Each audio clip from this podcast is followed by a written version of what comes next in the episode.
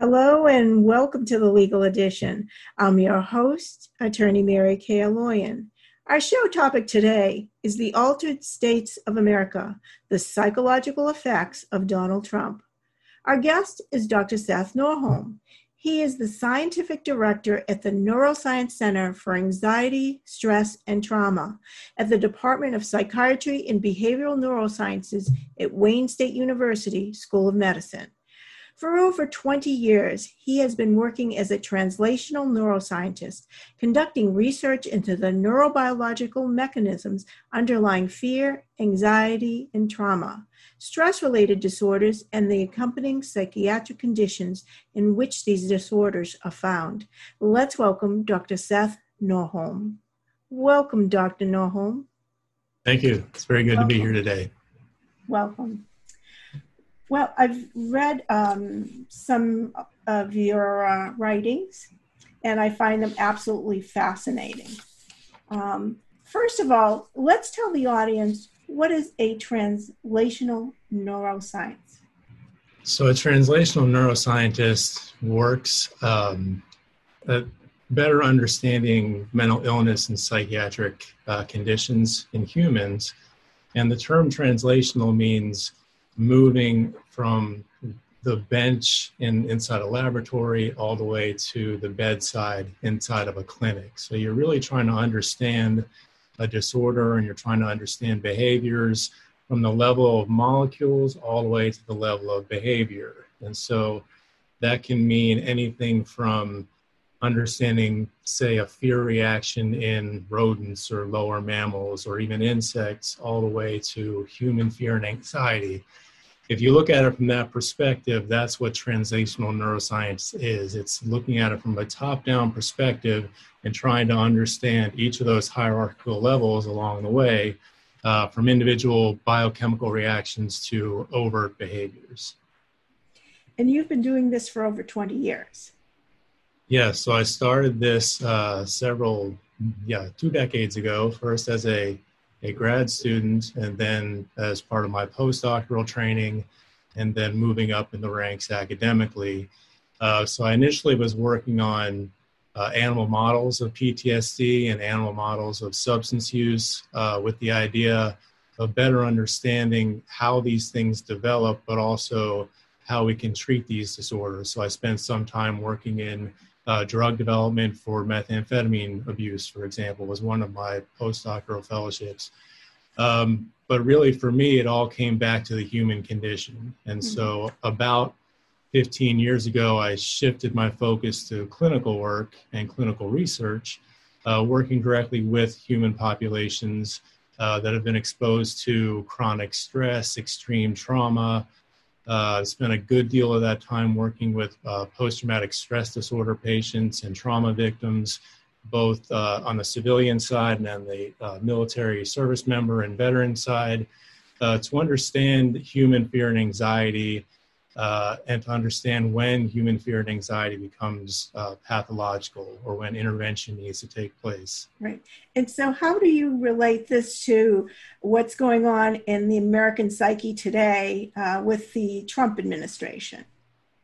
Yeah, so the way that I've looked at this is uh, a bit of a recalibration. So, uh, in my professional work before the Trump era, I would spend a lot of time working with populations that are exposed to extreme stress and trauma uh, to help them to deal with it in terms of occupational stress, whether it's a you know an EMT or it's a first responder, uh, law enforcement, military service member, uh, to really contextualize these fearful events they experience in terms of their overall human experience.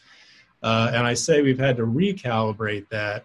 Um, because we've now entered a uh, socio-political climate in which fear and anxiety is heightened and the usual what we call guardrails or buffers against chronic stress and anxiety uh, are either missing or they're severely damaged. And so i really became interested in this as far as uh, you know this particular administration because it became very clear during the candidacy that the use of fear and fear mongering and misinterpreting, potentially threatening um, events or or groups or, or or things that might happen to people was being grossly misrepresented um, by one of the candidates. And so I really became interested in this from the the fear and anxiety perspective, not necessarily from uh, you know let's see uh, which candidates are in this upcoming election and who do I support. It was really because I was noticing this uptick in levels of fear and anxiety.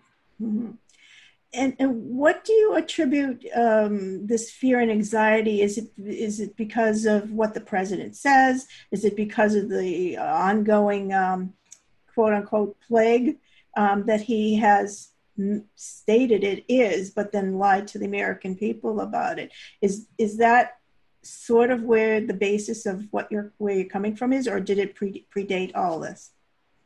Well, the basis really comes in the fact that uh, human fear is one of those basic uh, primal emotions um, that is so powerful that when you experience a fearful response, it can override what you may have learned in the past or what you may have experienced in the past. So if you see, for example, you're you're hiking in the woods and a snake comes across the trail, your your automatic response is going to be you know the fight, flight, or freeze response.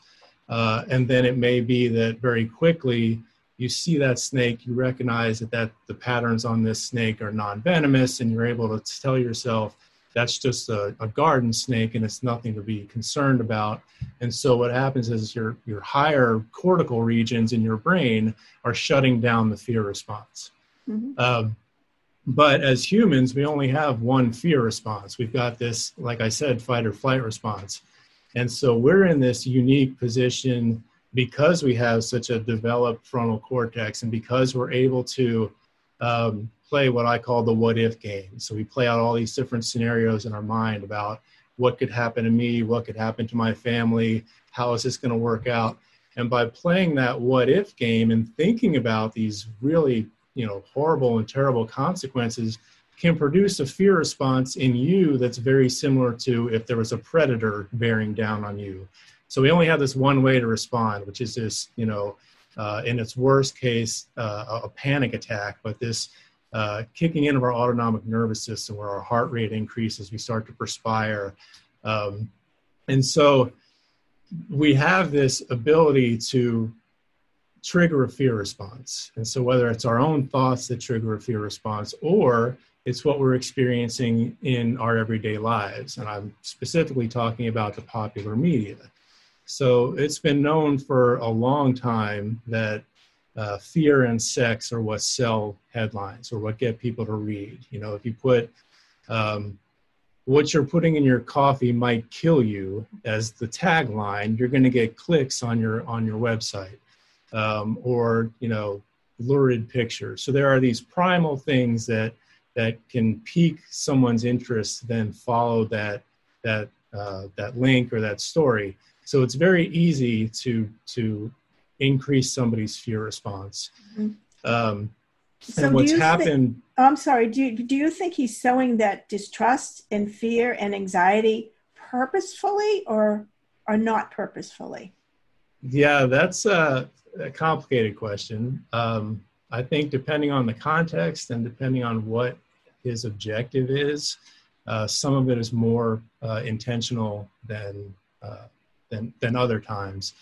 Um, you know, as a candidate, he was talking about refugees and all these, you know, refugees coming from places like Syria and invading, you know, communities and, and really ginning up this sense of fear that outsiders were coming in. And of course, we saw that play out with the whole build the wall phenomenon you know, I'm going to erect this 3,000 mile wall to keep outsiders out, and that's going to protect you and your family. Um, so that was purposely playing on people's sense of fear uh, to, you know, some external event or some, you know, predatory, uh, you know, group of people that are coming to get you. In other instances, it's more vague and it's more of a, uh, you know, an allusion to something that might be fearful or scary. Um, you know, some people call these, you know, straw men or boogeymen, uh, threats that, that are sold by the administration as being something to be concerned about, but are really not. You know, this whole idea that there's an Antifa movement is what I would call an artificial or generated threat. That, a red has, herring, so to speak. A red herring is another way to put it. But uh, as we know from studying authoritarian regimes across the country, or excuse me, across the world over time, if you say something fearful enough times, the message is going to stick. Now, how many people it sticks with is going to depend on a lot of factors. But if I keep telling you what to be afraid of, and I have a very public platform like a president would mm-hmm. or a candidate would, uh, you're going to start to hear that message um, filter down into the populace. Um, so I've I've been telling people, you know, I would really like to, and and not to be a, a provocateur or not to cause problems, but really to to go around, say, my neighborhood or go around the state of Michigan where I am now, uh, and talk to Trump supporters and say, what is it about uh, this president that appeals to you? Mm-hmm. And you're going to get a, a, wide range of responses. Everything from, I have something financially to gain from him being president. You may even get people who are honest enough to say, you know what, I don't like a particular type of people, neither does he, so he's my candidate. You know, overt racism, uh, you know, bias. Um, but you're also going to get people that are going to that are going to recite that message that they've heard through the popular media, Fox News, mm-hmm. um, and if you were to press them enough on that belief, you would see that there's not a whole lot behind it. So repetition really kind of seals the deal, is what you're saying. If you repeat something often enough, even if it's not true, it becomes adopted as true. Is, is that correct? Yes, you have two factors at play. The first one is repetition. So, as a person with a public uh, presence and bullhorn, I'm going to spread this message. Now, what you would hope, or what rational um, you know people would hope, is that there's going to be a counter voice that, or or counter evidence that says, you know that that's not necessarily true or that message is is really being it's hyperbolic it's oversold mm-hmm. but what we're finding more often than not is there's a complicity and an enabling in that the claim is made and repeated from the top over and over and then it's echoed by Fox News, the press mm-hmm. secretary, members of the cabinet, members of Congress. Yeah, let's talk about that enabling. I, I, there's so much of that enabling going on. It's just I've never seen it in another administration from from the, every aspect of the administration from and Congress as well. Right. Yeah. So, what do you think? Why do you think uh, these people are enabling him so much? Is it personal gain? Is it uh, philosophy? Uh, what do you think really is at the crux of all this? Yes, I think it's it's all of those. So I think it's it's for a variety of reasons. Again, depending on you know who the enabler is.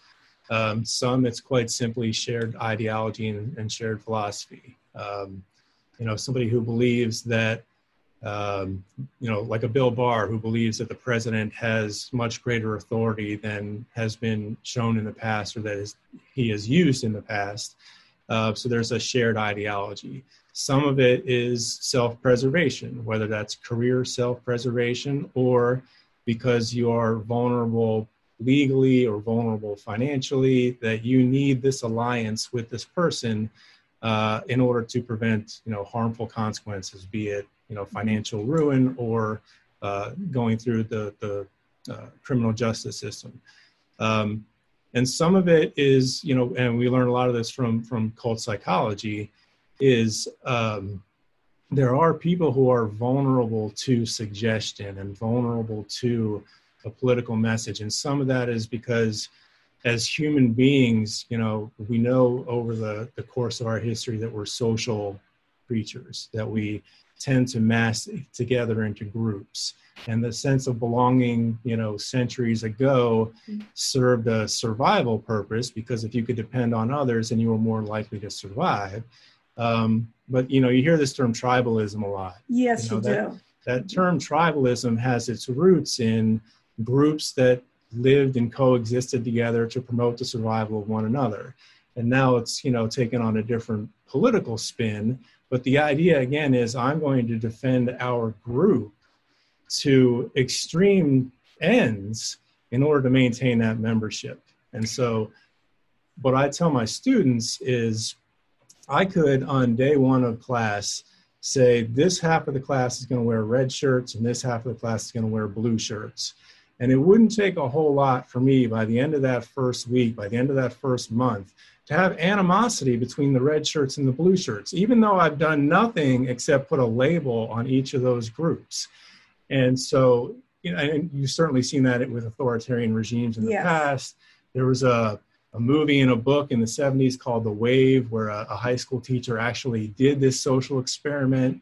Um, and he demonstrated to his students how Nazism came to be, at least ideologically, how that spread from one person to the other. So we have this tribalism um, nature to us that we will defend. Now, on, on that same vein, I wanted to delve into the cult aspect because uh, Michael Cohen has written a book. The mm-hmm. former uh, the former uh, attorney to uh, Donald Trump has written a book, and he talks about the, the cult. Um, but how is he similar and how is he different? From my understanding of cults, the the leader usually tries to um, I mean, he can also tell them to drink the Kool Aid, literally, right. but they usually try to appeal to some caring and taking care of those people. Right. Do you see that here or not? The, you see some similarities and you see some differences. Some of the similarities are uh, the appeal to a large number of people, um, this idea of loyalty. Um, you know, we've heard from countless accounts, whether it was Andrew McCabe or uh, Jim Comey, or you know, this idea of there being a loyalty pledge. Mm-hmm. So initially, setting up this dynamic where I am the leader of this group. Now, in, in the political case, it's this administration, which you know took office in 2017, and those members of the group defer to me as the leader unquestionably. Now, as we saw, some people like you know Sally Yates and, and others spoke up against that idea of a loyalty pledge. But that's where we see some similarities. This idea that you pledge loyalty to a leader, with the idea being that that leader is going to bring you to some ends, is going to do something for you that was unattainable before. What's different about this is that in the past, cult leaders have been successful by saying, things like nobody loves you or nobody cares about you like I do. Nobody can show you this higher sense of enlightenment or taking you to whatever promised land is off in the distance that you can get to through this cult leader following. You don't see that here. You don't see, I care about you more than other people do. Now, you see some lip service to it during the rallies. You know, um, there is some talk of him calling the, the, the rally attendees the elite, whatever that means. Right. Uh, but this it's, idea that you are special because you're here with me. So there's some of that, but you don't see this over caring and love. And in fact, what we found out just in the past few days is that his feelings are quite the opposite. You know, he said there may be a silver lining to this COVID. I don't have to shake hands with these disgusting people. right. The disgusting people are the people that are clapping hands and wearing his name on their shirts at those rallies. Well, this is the part that I, I, I have trouble understanding. If he wants these people to vote for him, um, why didn't he tell them in the beginning to protect themselves from COVID? Instead, he's allowing them to mill about in his own rallies, exposing them. Right. I mean, how I just don't understand the logic. How come he doesn't want to protect them so they can make sure that they can go and vote for him? I find right. it illogical it is illogical, uh, and a lot of it has to do with the um, you know the the severe narcissist that that he is that is in in the Oval Office right now. Um, Let's talk about that. What is yeah, a severe narcissist? So you can look at narcissism on a continuum. Everybody has a degree of narcissism, and the way that begins is because when we are born and we are toddlers developing through our early life, we are the center of of the universe as we perceive it. You know, we see people come in and out of our lives, and they're coming in and out of our lives to do something for us. They're nour- nourishing us, giving us care. So, from our perspective at a young age, we are the center of the universe. And that is the toddler toddler that's the stage. toddler stage yes and then you learn as you get older and as you mature emotionally and physically that oh i'm not the only person in the world. I'm actually part of a larger society and i play a role in this that and the other. So emotional development is the idea that this narcissism that generates very early um, sort of you know fades away and and and, and you are more of an interactive person.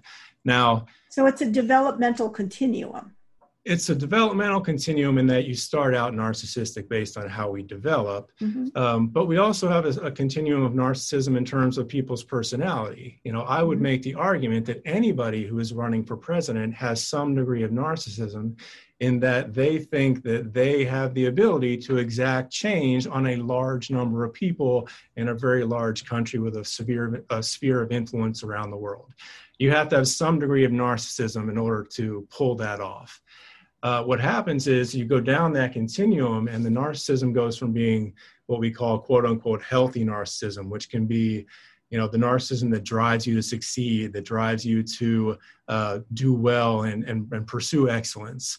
But then it becomes what we call malignant narcissism when it becomes dangerous when it becomes malevolent when you're achieving goals. There's a machiavellianism to it. When you're starting to do things to achieve uh, your own personal goals or the goals of your group at the expense of other people. Mm-hmm. And so, superimposed on that narcissism continuum is also this continuum that goes from uh, empathy to sociopathy to psychopathy. So, you know, the, the general public has a degree of empathy. They see a sad story on the news, they're going to react to it. They see a puppy in the store, they're going to have a reaction to it. As, as a in general, you have a response when something emotionally generating, whether it's happy or sad, uh, occurs in another person. Um, so you have empathy, but then as you move towards these maladaptive, when you get into sociopathy, that's a, a lack of empathy towards other people. You know, mm-hmm. we talk about antisocial personality disorder. That's acting in ways that are, by definition, against society, against the norms that could hurt other people. When you get into psychopathy, then you're talking about sadism. So not only are you talking about having a lack of empathy, but this is actually deriving pleasure from someone else being hurt. And I'll use a very quick example that just happened over the weekend. Um, so during one of the rallies, the president said uh, that Ali Velshi of CNN, it's actually MSNBC, but Ali Velshi of CNN was hit by a rubber bullet, and it was a beautiful thing to see. That's law and order. So to unpack that, he's expressing pleasure at another human being being harmed. Um, he's claiming it under law and order. Now, the law that Ali Velshi appears to have broken is criticizing Trump, not anything that has to do with our legal system or our system right. of government. Right. The law and order that he broke is speaking out against Trump. Um, so you see this this sadism, this this deriving pleasure from others getting hurt, um, and you see it in quite a number of the policies. You know, the uh, the policy of separating children from their families at the border as a deterrent. You know, that is sadistic in nature. Mm-hmm. Um, you see a lot of examples, but yeah. yeah, but his his his followers think uh, he's just trying to uh, keep them safe. He's trying to protect them from all these uh, unwanted intruders. Remember, the Mexicans are going to come and right. and kill them all. Yeah, and and there's a counter argument that that continues to need to be suppressed because he also said this thing was a hoax, and now you're seeing people like uh, Herman Cain. Uh, you're seeing people like the state senator in Tennessee, who is very much an anti-COVID, a very outspoken person um, who succumbed to COVID related comp- uh, complications. As did um, Herman Cain, he passed away. Right, right. And what you're seeing now is trying to change that narrative so that there's even an argument now about what a COVID related death is. And so if somebody had pre existing asthma and then contracted COVID and died because of some respiratory complication, there are people arguing that they didn't die of COVID. Well, if they managed the asthma and lived for, you know, 36 years and then contracted the illness, then it was COVID that ultimately took their life.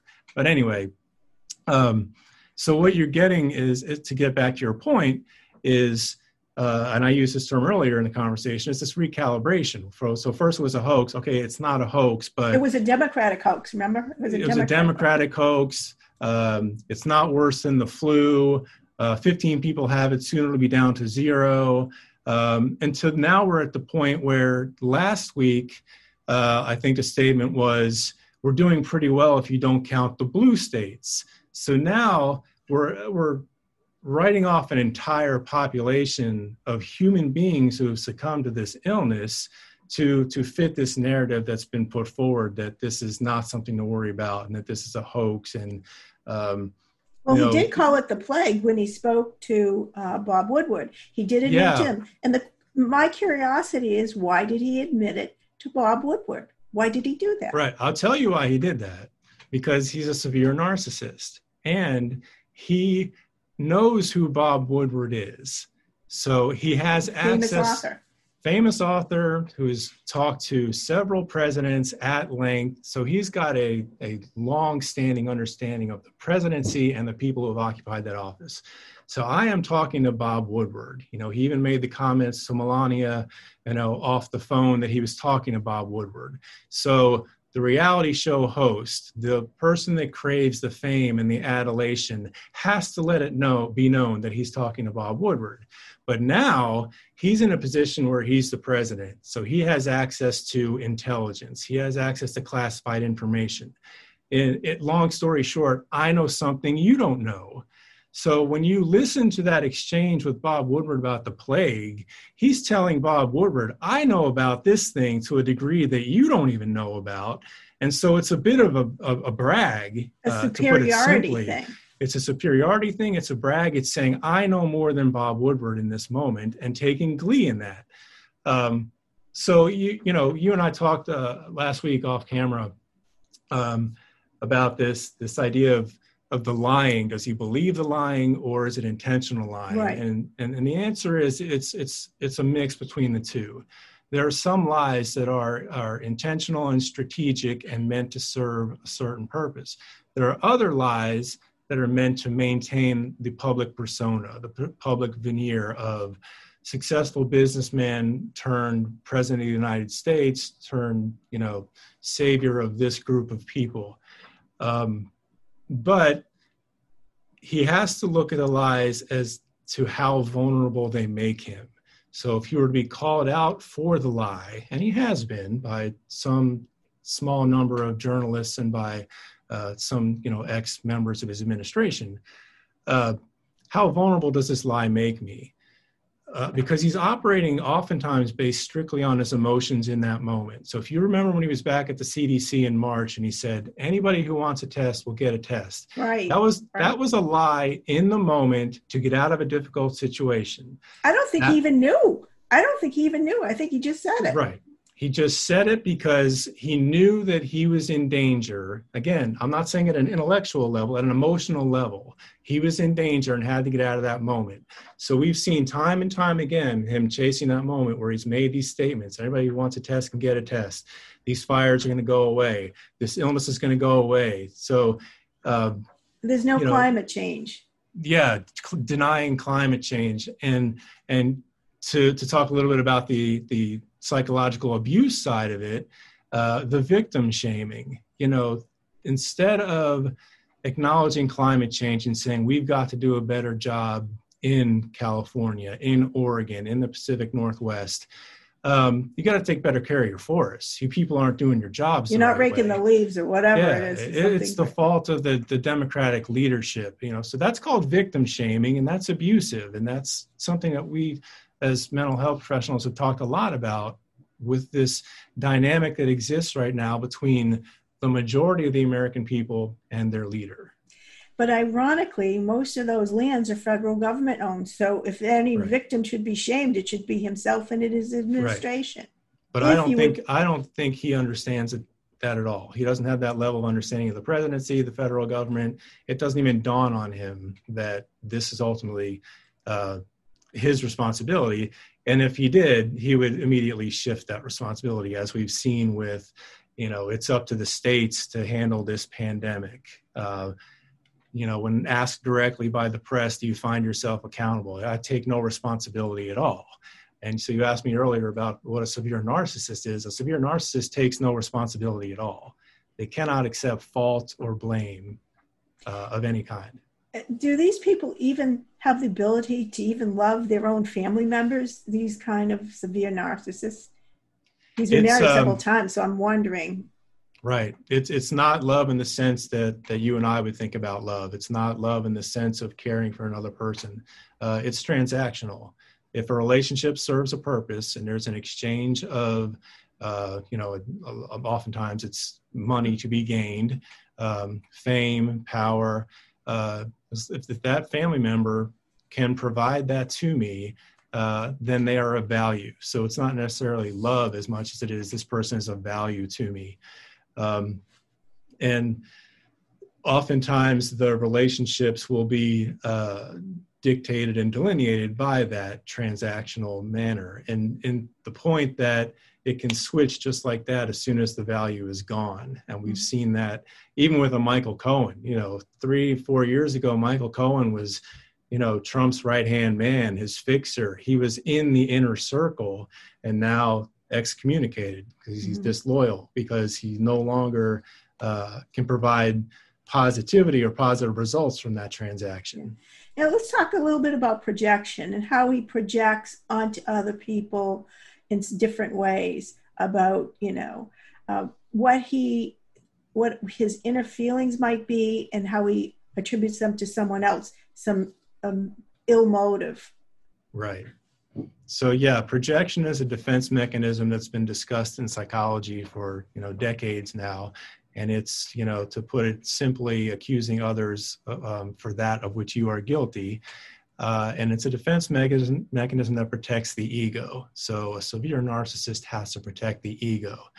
Uh, so you'll oftentimes uh, see public statements or hear public statements or see you know tweets to the degree of um, you know, Barack Obama was a traitor. Uh, they spied on our campaign.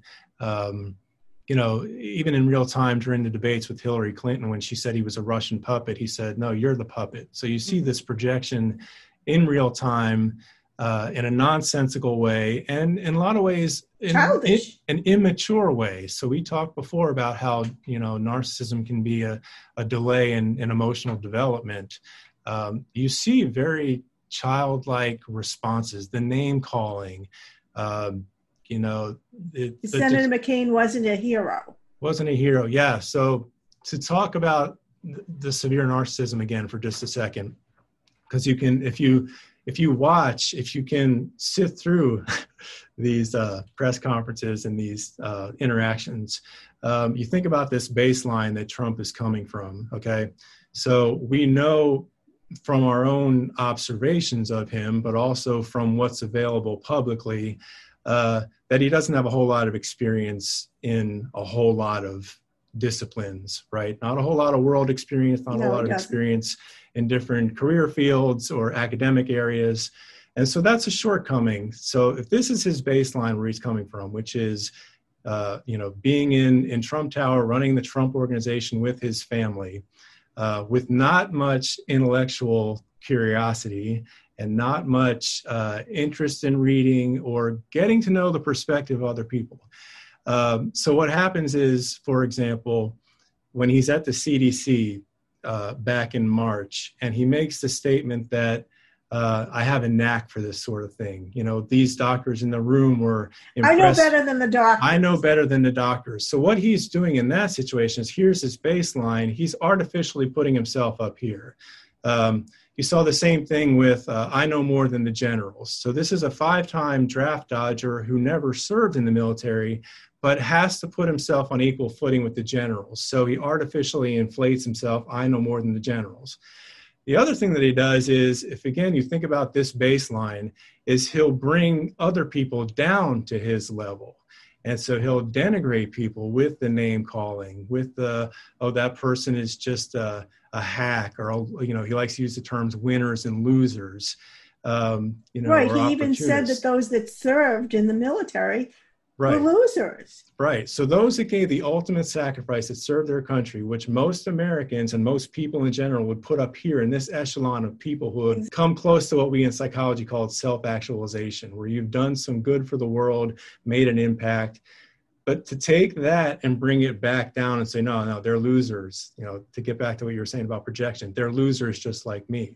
So he either has to put himself up there, you know, through grandiose statements or through uh, you know, calling the media as David Dennison or, or one of his, uh, you know, uh, alter egos uh, to build himself up or bring those people down. Because at some level, even though he lives in a distorted reality, at some level he knows that he doesn't match up. So he's very he insecure. Very insecure. And yes. we all know is he's the bully in the schoolyard, and bullies are usually yes. the most insecure of all. Yes. Yeah. And and as much as he you know plays that bully uh, there are there are instances where the bully veneer has been dropped and you've seen the insecurity for what it is. Uh, i'll bring up a couple examples. One is uh, in helsinki when people a lot of people's opinions changed about him after helsinki when he had putin right next to him and he took putin's word over the intelligence committees and agencies you saw body language and facial expressions in him that were pure weakness. They were pure submissiveness. There was very little of that grandiosity i know more than putin. We've never heard that statement. Uh, but if you go back and watch that video or look at the still images from helsinki you're seeing a bully who's been called out who recognizes that there is somebody else who is that he is subservient to. We, we still four years later don't know why that is. We have some inklings, but there is a reverence to Putin that makes the bully become the bullied. And what about and, Kim Jong Un? How do you see that with him?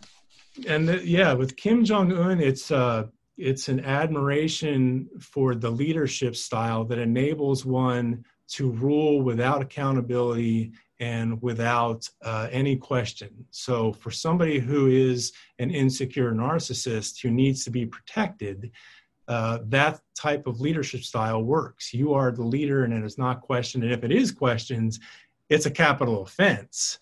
So there is a, an envy and an admiration of Kim Jong Un because he wrests that control over the, his country to the degree where they have this uh, reverence to him in some degree. It's well, Kim Jong Un was born into it, sort of right. like he was born into the real right. estate. Uh, right. So when industry. we've done historical analyses of, of dictators and authoritarians, you've seen some examples where they were part of the resistance or the rebellion um, in their country and they ultimately led a cause and by leading that cause they came into a position of power. So they brought supporters with them based on a body of work. Um, what you're seeing with with trump and with kim the kim dynasty had already been in place for decades before kim jong-un came along. And had already been through propaganda and through just maintaining that uh, that leadership uh, that whoever it was, and and a lot of people don't know that Kim Jong Un has siblings, and he was not the first in line to succeed his father Kim Jong Il. It just turns out that there were qualities about the others who could have taken the place that Kim Jong Il did not want because they would go against the dynastic qualities that, that he was looking for. Well, Mary Trump so, wrote about that in her book about the same right. thing with her father, Fred, how he was the oldest and he would have taken the place, right. but he didn't have those characteristics. And Donald saw what the father wanted and emulated right. that. Right. And so that that plays into it and and it plays into the underlying psychology of place and that there is this uh, this forever you know inborn need to please the parents and you know you can see it in, in terms of authoritarian leaders and, and family dynasties uh, all the way into what we were talking about a few minutes ago with with cult psychology. You know, a lot of cult leaders take on a parental role. Uh, a lot of presidents are seen in a parental role.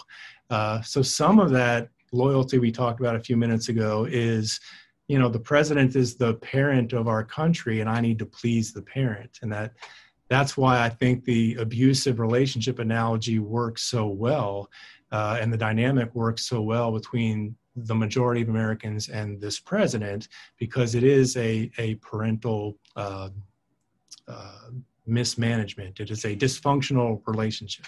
And as for the abusive relationship, uh, as you had mentioned before, it's it's akin to uh, a domestic abuser saying, "I have the revolver under my pillow," right and he having the nuclear codes right so there you know one of the questions is why why does he have such a a high percentage of followers or supporters uh, why haven't more people spoken out against him uh, and and the reality is is that because he is the president he has access to all kinds of resources which uh, includes our vast military arsenal, which includes nuclear weapons.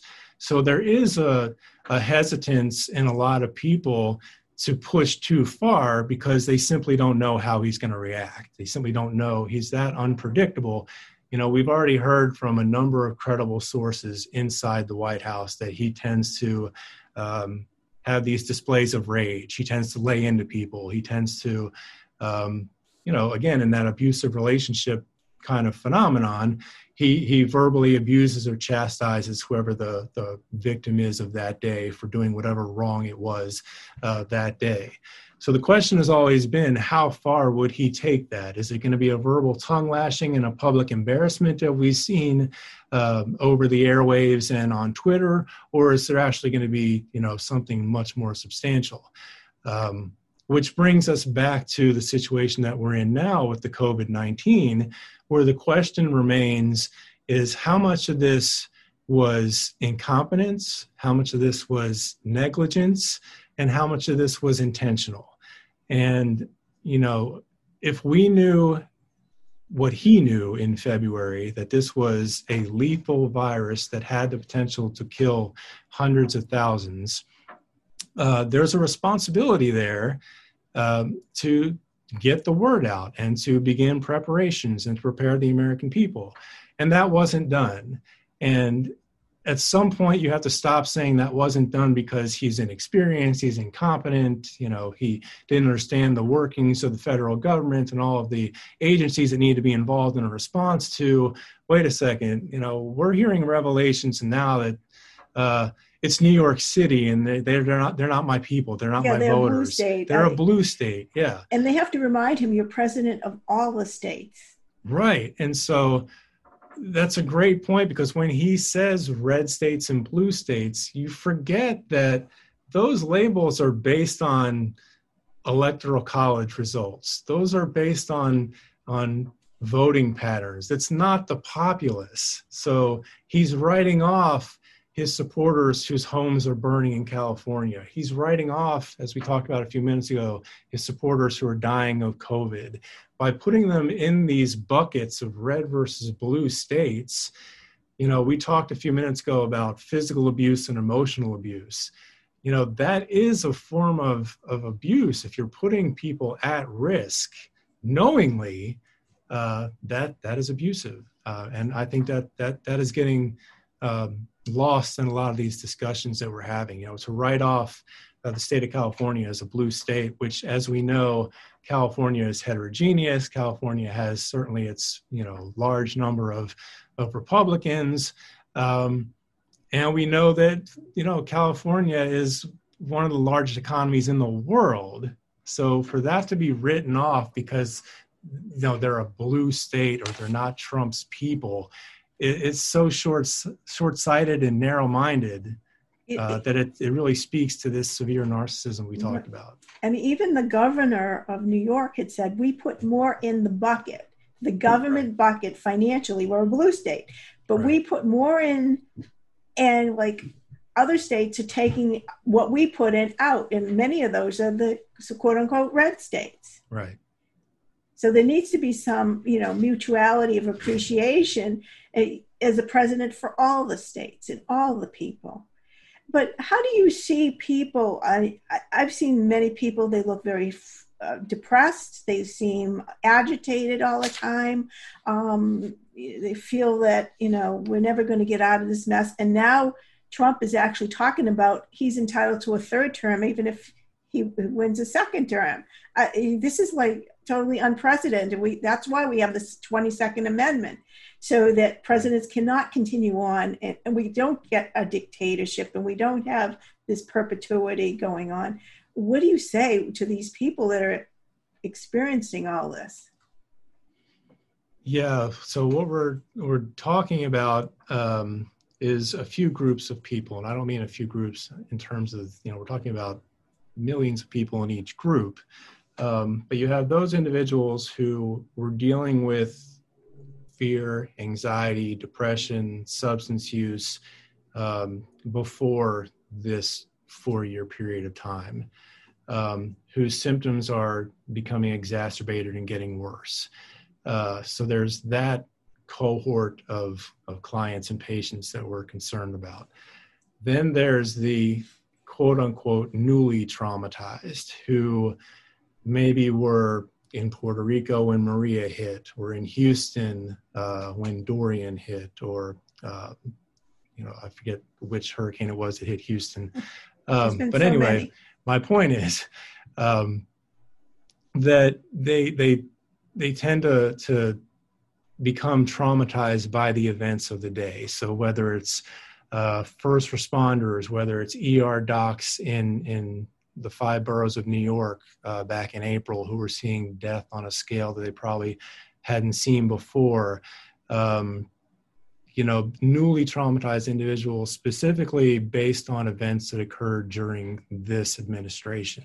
Well, the COVID, COVID is is like I think is one of the biggest ones. People losing yeah. their jobs and the fires. They're losing their homes, and you know, groceries or even you can, can go to the grocery store and half the things aren't even there. You know, right. some of the time.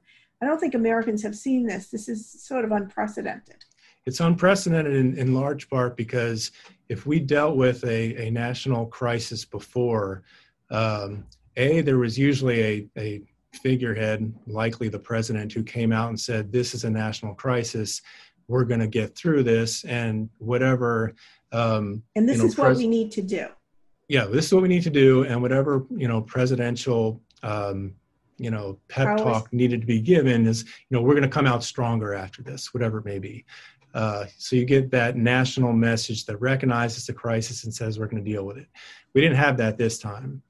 The other thing that buffers us against traumatic events and chronic stress is our support system. And that support system includes the resources we have. So that's jobs, that's food, that's housing, um, and it's the people that we interact with. It's Which our friends and family. Supply now with COVID. Right. So now with COVID, you're seeing shortages and food insecurity. You're seeing job loss and financial instability, and people are physically separated from their support system. You know, you and I are talking by Zoom, much as many people are interacting via Zoom these days. Um, and the question will be for us as as scientists and as researchers is can these digital interactions not only meet but can they surpass what we know about physical relationships and face to face interactions with other people. Uh, so I continue to be a proponent of uh, seeking out your social support system in times of fear and anxiety. So having family Zoom calls, um, you know, or having just voice calls on the phone, FaceTime with your your iPhone, they're all going to be buffers uh, against you know the effects of stress and anxiety. Um, but and, and we've talked about this uh, the interaction between the economy and recovering from COVID, both from the disease itself and from its mental health outcomes, uh, they're interrelated. And so, until the underlying cause, which is stemming the spread of this disease and getting infrastructure back to where it was, you know, for the time being, you know, we're going to have to find other support systems and, and, and buffers.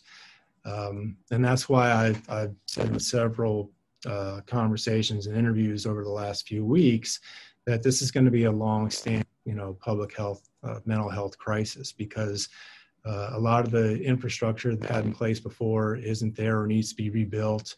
Um, and and so we talked about um, you know this fear and anxiety that people have the other thing is, is this administration that has specifically targeted healthcare, has specifically targeted insurance coverage.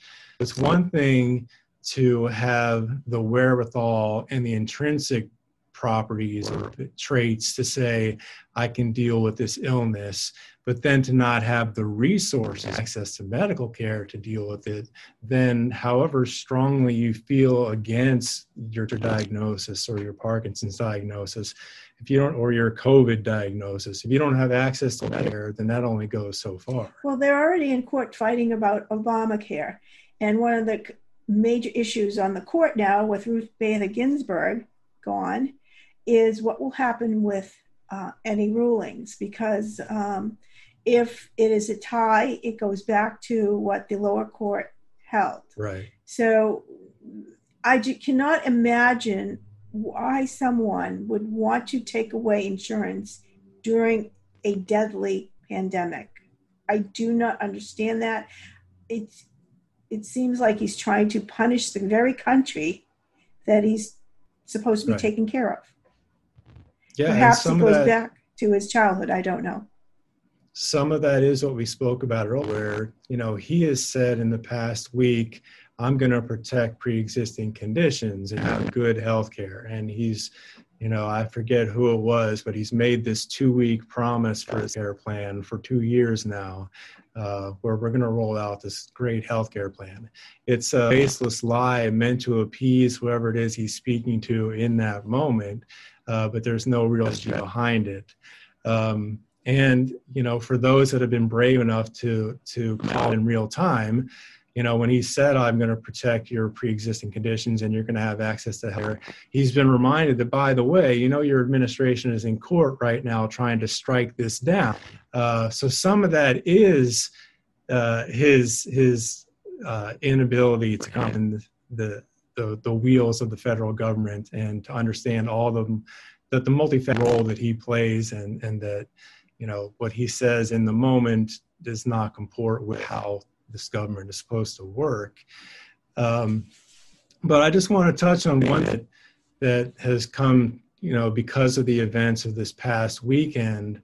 Um, you know, I had made the analogy, as you alluded to a few minutes ago, about you know, this is a, an officer who has access to deadly weapons and, and reminds us of that. And that can prevent the abuse from speaking out or having some sense of agency against the abuse.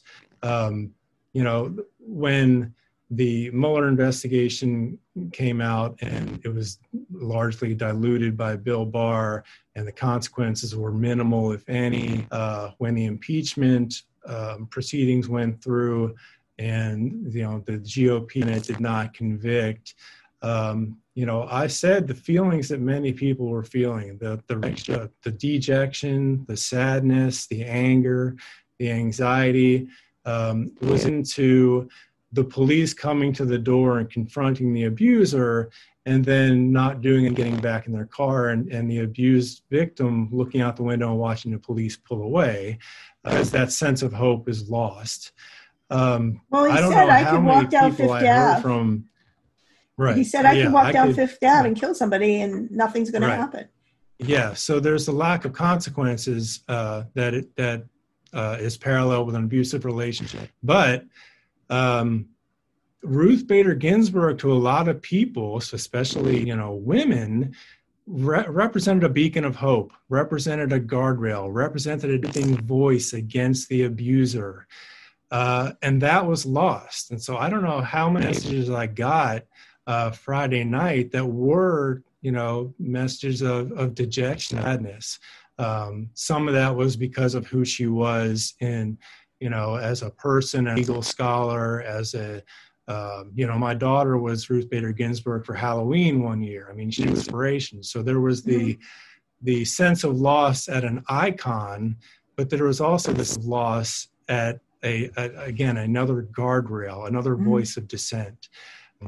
So, you know, I, I, think I I tweeted out something along the lines of "Tonight or tomorrow we act," and and you know that advice still holds true whether it's the pre-Trump era, the within mm-hmm. Trump era, and the post-Trump era is recognize and acknowledge your feeling and make a plan to do something about it right you know? So we're right. we're going to uh, encourage her to, um, you know, if we're not going to vote for Joe, in, in the, you know, if we're not going to vote for Biden Harris, um, exercise your right to vote for Ruth Ginsburg. You know, right. Um, turn these emotions into something positive. Right, right.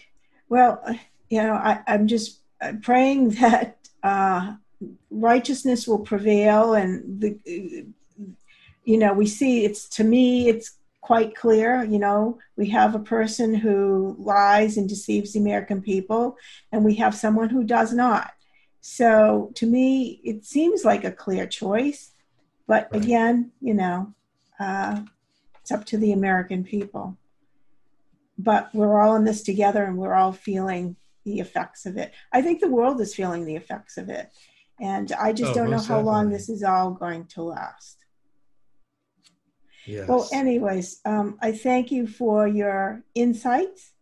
I thank you for all this information. Um, I think it lays it out for people um, to see the evolution of, of the psychological elements here.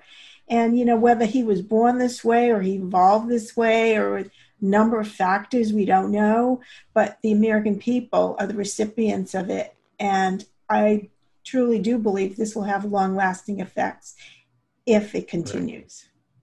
Right. Yes. Thank you, Dr. Norrholm. Thank you thank so you much. Thank you for thank being with us. Sure. I want to thank our guest, Dr. Seth Norrholm, for sharing his research and opinions on the psychology of abuse and abnormal behavior. And I want to thank you, our viewers, for tuning in. For more information on today's topic and our guest, visit us online at thelegaledition.com. And remember, this information is for general educational purposes. It is not legal or professional advice. And don't forget, subscribe online, follow us on Facebook, YouTube, Instagram, and Twitter.